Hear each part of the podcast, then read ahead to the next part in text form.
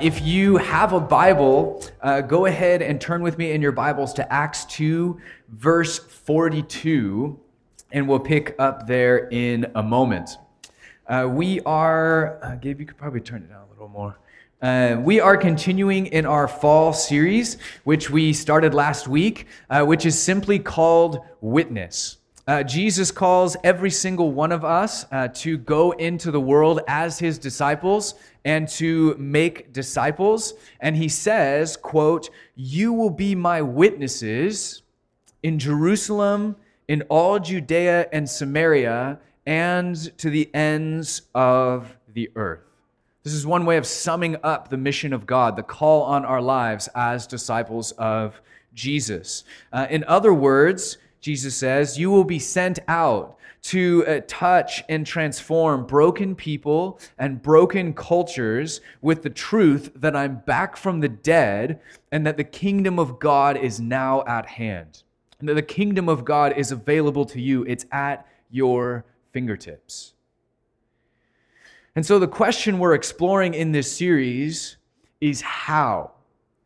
How do we go about engaging, touching, transforming individual lives and ultimately the culture as a whole uh, with this gospel, even as the culture seems to be less and less interested in Jesus and his kingdom? How do we go about being loving and effective witnesses who actually see others come to Christ? Uh, we'll pick up in Acts 2, verse 42. This is an account of the early church and how they did it. This is what it says It says, They, the early church, devoted themselves to the apostles' teaching and to fellowship, to the breaking of bread and to prayer. Everyone was filled with awe at the many wonders and signs performed by the apostles. All the believers were together and had everything in common. They sold property and possessions to give to anyone who had need. Every day they continued to meet together in the temple courts. They broke bread in their homes and ate together with glad and sincere hearts, praising God and enjoying the favor of all the people.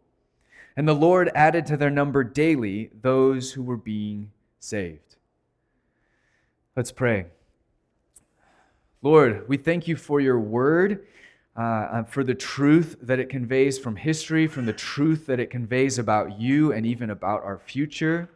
And God, we want to be um, rooted in this word. And ultimately, God, our heart is to have the same fire that we see in the early church a fire that consumes, that spreads, uh, and that changes and touches and transforms uh, the broken world around us. Would you teach us uh, this morning and in the coming weeks how to do that? How to remain a vital, vibrant church that carries your fire into the world uh, in the midst of uh, all the craziness that we're living in right now. We pray these things in Jesus' name. Amen. Uh, in Acts chapter 2, which we just read from, uh, Jesus is back from the dead. The Holy Spirit has finally come upon the disciples, which the Jewish people had been waiting centuries, if not millennia, for. And the disciples go from instantly, as the Spirit comes upon them, they go from being fearful and afraid and in hiding to being bold and empowered. Uh, Peter preaches uh, in the power of the Spirit uh, to these crowds gathered in Jerusalem, and we're told that 3,000 of them came to faith in that moment, in one sermon. So the church goes from a few dozen huddled in a room to now thousands in one day. And instantly, what we think of as the church was born on this day. And it's a, a vibrant, powerful, spirit filled force that will eventually spread across the known world, bringing down the Goliath that was paganism and radically reshaping Western culture and the known world. But one of the questions we want to contemplate in this series is how did they do it? What made them such effective witnesses? What made the early church uh, so vibrant, so effective, so full of life? Well, there are countless things that we could point out from the passage that we just read. It says they were devoted to prayer, which we talked about last Sunday. If you missed that, I'd encourage you to listen to the podcast. They were devoted to sound biblical teaching, which we'll talk about next week. It says they were filled with the Spirit and they experienced gifts and manifestations of the Spirit. Those are subjects we'll be tackling in the following weeks after that as we get deeper into, into the series. Uh, but the point I want to highlight this morning is that the early church reached the culture together. They were on the mission of God as a family. They, their witness was made effective through community. In the passage we just read, it said that the early church devoted themselves to fellowship, uh, or, or community is another way of saying that, growing in relationship with one another in the presence of the Lord. They were devoted to the breaking of bread. And it says, starting in verse 44, that all the believers were together and they had everything in common. They sold their property and possessions in, to give to anyone who had need within the community. Every day they continued to meet together. There's that word again in the temple courts. They broke bread together in their homes, which is a different venue, and ate together with glad and sincere hearts. And the Lord added to their number daily those who were being saved. Uh, how did the early church operate? How did they reach the culture around them? Well, they did it through community, living on mission together, sharing resources, being family, eating meals together, forming a community unlike any other that had existed in human history. And we're told, in the midst of that, the Lord added to their number daily those who were being saved. This was central to reaching the lost culture around them. And it's central for us today. If we are to fulfill the Great Commission and send disciples who know how to make disciples into every neighborhood and into every nation, if we are to uh, witness effectively in Jerusalem, in Judea, and to the ends of the earth, it means that we need to recapture, to own this vision of family. Now, uh, this uh, call to biblical family uh, was radical in the first century because it required you to forsake all other families, uh, to claim the biblical family as your uh, highest allegiance, as your strongest bond. Uh, 2,000 years later, on another continent, in another context, this call to biblical family is just as radical, but for totally different reasons. The call to biblical family is radical today because we don't have any strong bonds and we rarely claim any allegiance. In the first century, you were calling people out of one tight knit community and into another tight knit community. And that was a radical thing. There was difficulty in that transition. In today's culture, it's more likely that we are calling people out of no community at all and into something entirely new. It is no secret that we live in one of the most individualistic cultures in all of human history, in which we do not see ourselves primarily as part of a family group or a tribe or even a nation, but we see ourselves primarily as individuals. Postmodern culture says that you are a rational, autonomous individual who finds freedom in following your impulses and pleasurable experiences, and who must reject all structure, all authority, and all commitments in order to lay hold of the freedom of individuality. I'm going to read that one more time. Postmodern culture says that you are a rational, autonomous individual who finds freedom in following your impulses and pleasurable experiences, and who must reject all structure, all authority, and all commitments in order to lay hold of the freedom of individuality. And each one of us is affected by this cultural narrative. You are a random individual unit you define yourself. You are a free floating atom in the universe, bonded to nothing, committed to nothing. This is freedom. Throw off all commitments. Don't let anyone tell you what to do. Cut all ties. Don't be burdened by anyone or anything else. Then you insert into this world and this culture the iPhone and social, and social media, which over the last decade have shaped us in ways that we are just now beginning to understand. Uh, but uh, studies of the up and coming generation, which is aptly named iGen, uh, are uh, shocking in their conclusions.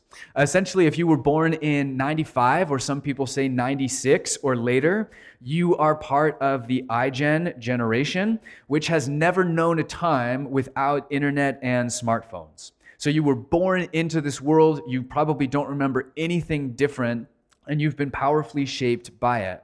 And what we are seeing is a rapid acceleration in the individualism uh, in which people are increasingly disconnected uh, from everything and all forms of community, and hence they are living increasingly in isolation.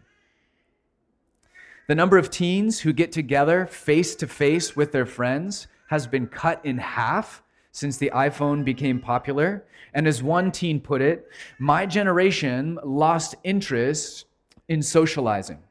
They don't have physical get togethers, they just text together and they can just stay home. In a matter of a few short years, online interaction has rapidly been replaced, uh, has been replacing in person relationships, and real friendships are being replaced by digital ones. With the average teen summer now looking more like Netflix, social media, and texting, all without leaving their bedroom. In fact, if you chart the rise of internet use, it correlates with a decline of in person interactions. You can actually chart them, they go in reverse correlation on a graph.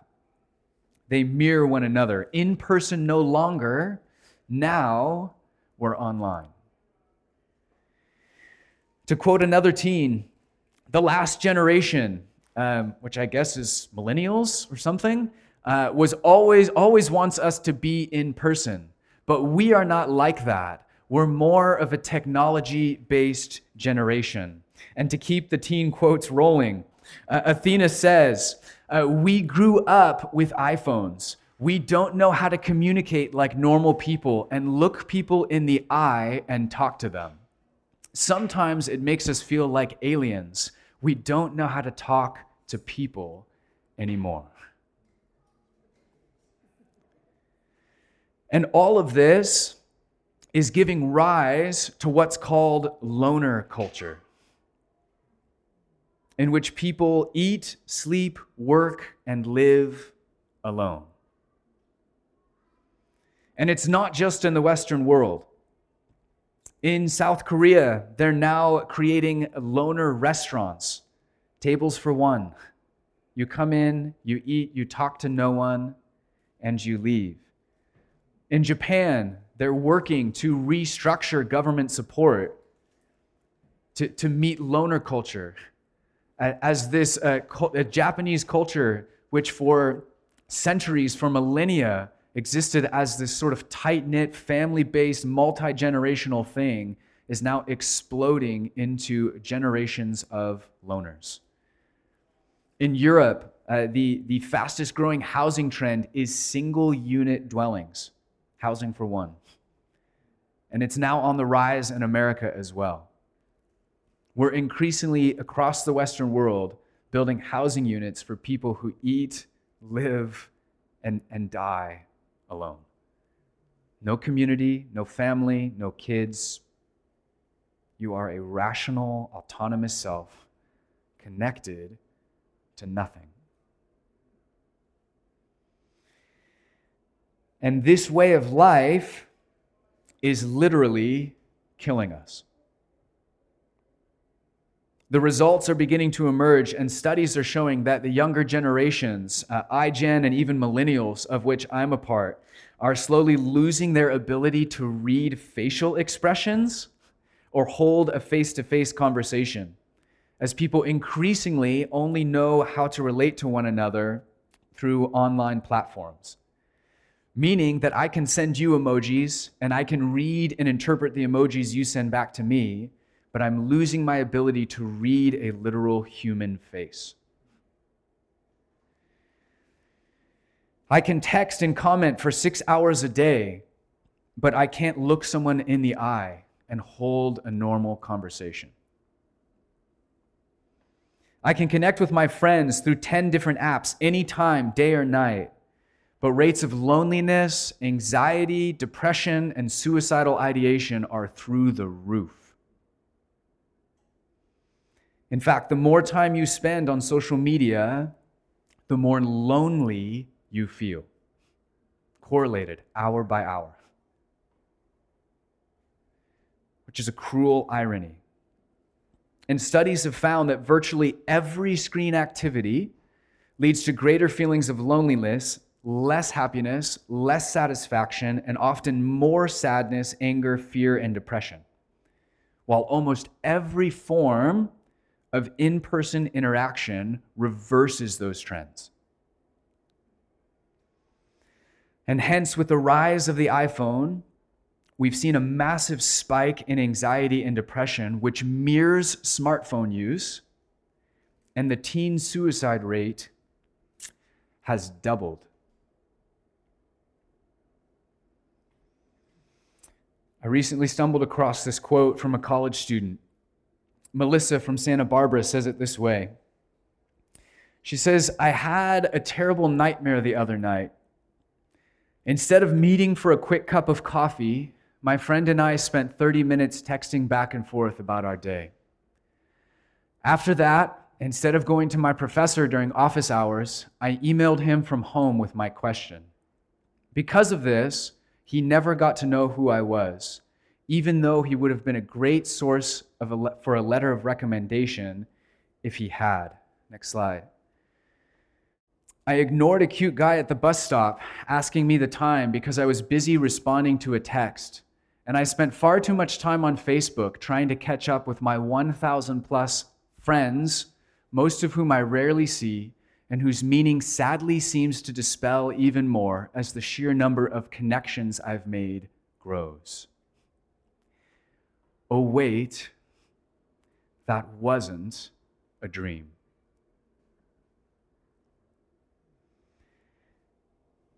In our current culture, defined by individualism, loneliness, anxiety, and digital isolation, one of the most radical countercultural things that you can do is to be in community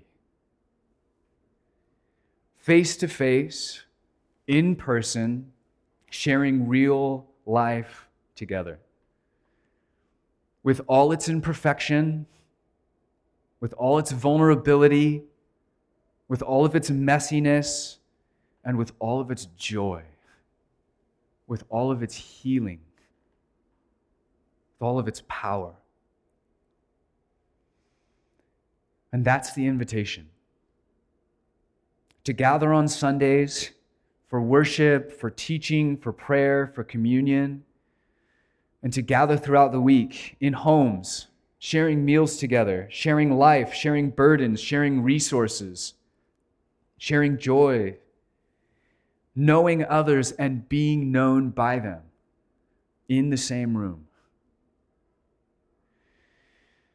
You are not a rational, autonomous self. You are not an island. You are not a small atom adrift in a meaningless universe. You were designed to commit to community and to share life with others in a deep, meaningful way. And the scriptures would say, and the studies would back up, that nothing is more humanizing and nothing is more freeing. And notice that this uh, commitment to community, it cuts both ways. Uh, to use a sports analogy, it is offense and it is defense at the same time. First, community ensures that we are not uh, colonized by the culture that we are attempting to reach, that we aren't uh, lost and wandering, uh, accepting uh, any I- ideology that's out there without question, and becoming uh, formed and shaped by the culture, becoming lost in our faith. Satan wants you to be an isolated individual who is lost in the world so that he can slowly warp the truth in your mind so that he can slowly shift your accurate ideas about who God is into inaccurate ideas about who God is. He wants to lead you into a truth desert so he can pick you off there in isolation. And hence, community is, is defense. It brings us back to the truth, it insulates us uh, from the very tempting ideologies of the world that tend to seduce us and tend to confuse us in our isolation. So we come together regularly in community to recenter on the truth, to remember all over again who God is and what He's promised. But community is also offense. It is the means by which God reaches touches, and transforms culture. I find it absolutely remarkable that the early church we just read about is full of the Holy Spirit. They're on fire for God. They've got the entire Roman Empire to reach for Christ, but they don't just scatter to go reach it. They reach, touch, and transform the Roman Empire through community. Gathering in the temple courts, gathering in one another's homes, creating a counterculture which undermined and overturned the most powerful empire on earth. And God added to their number daily those who were being saved. As they were invited into a community unlike any other on earth. And so, as we close, a very simple idea. Perhaps God wants to reach our increasingly post Christian culture in the way that God has always reached every culture. Through biblical community that is growing in intimacy with Him, grounded in the truth of Scripture, walking in the power of the Spirit praying incredible prayers, and gathering regularly in committed community. Sharing meals together, sharing life together, learning to love our neighbors together, and inviting the lost into a community unlike any other on earth. Let's pray.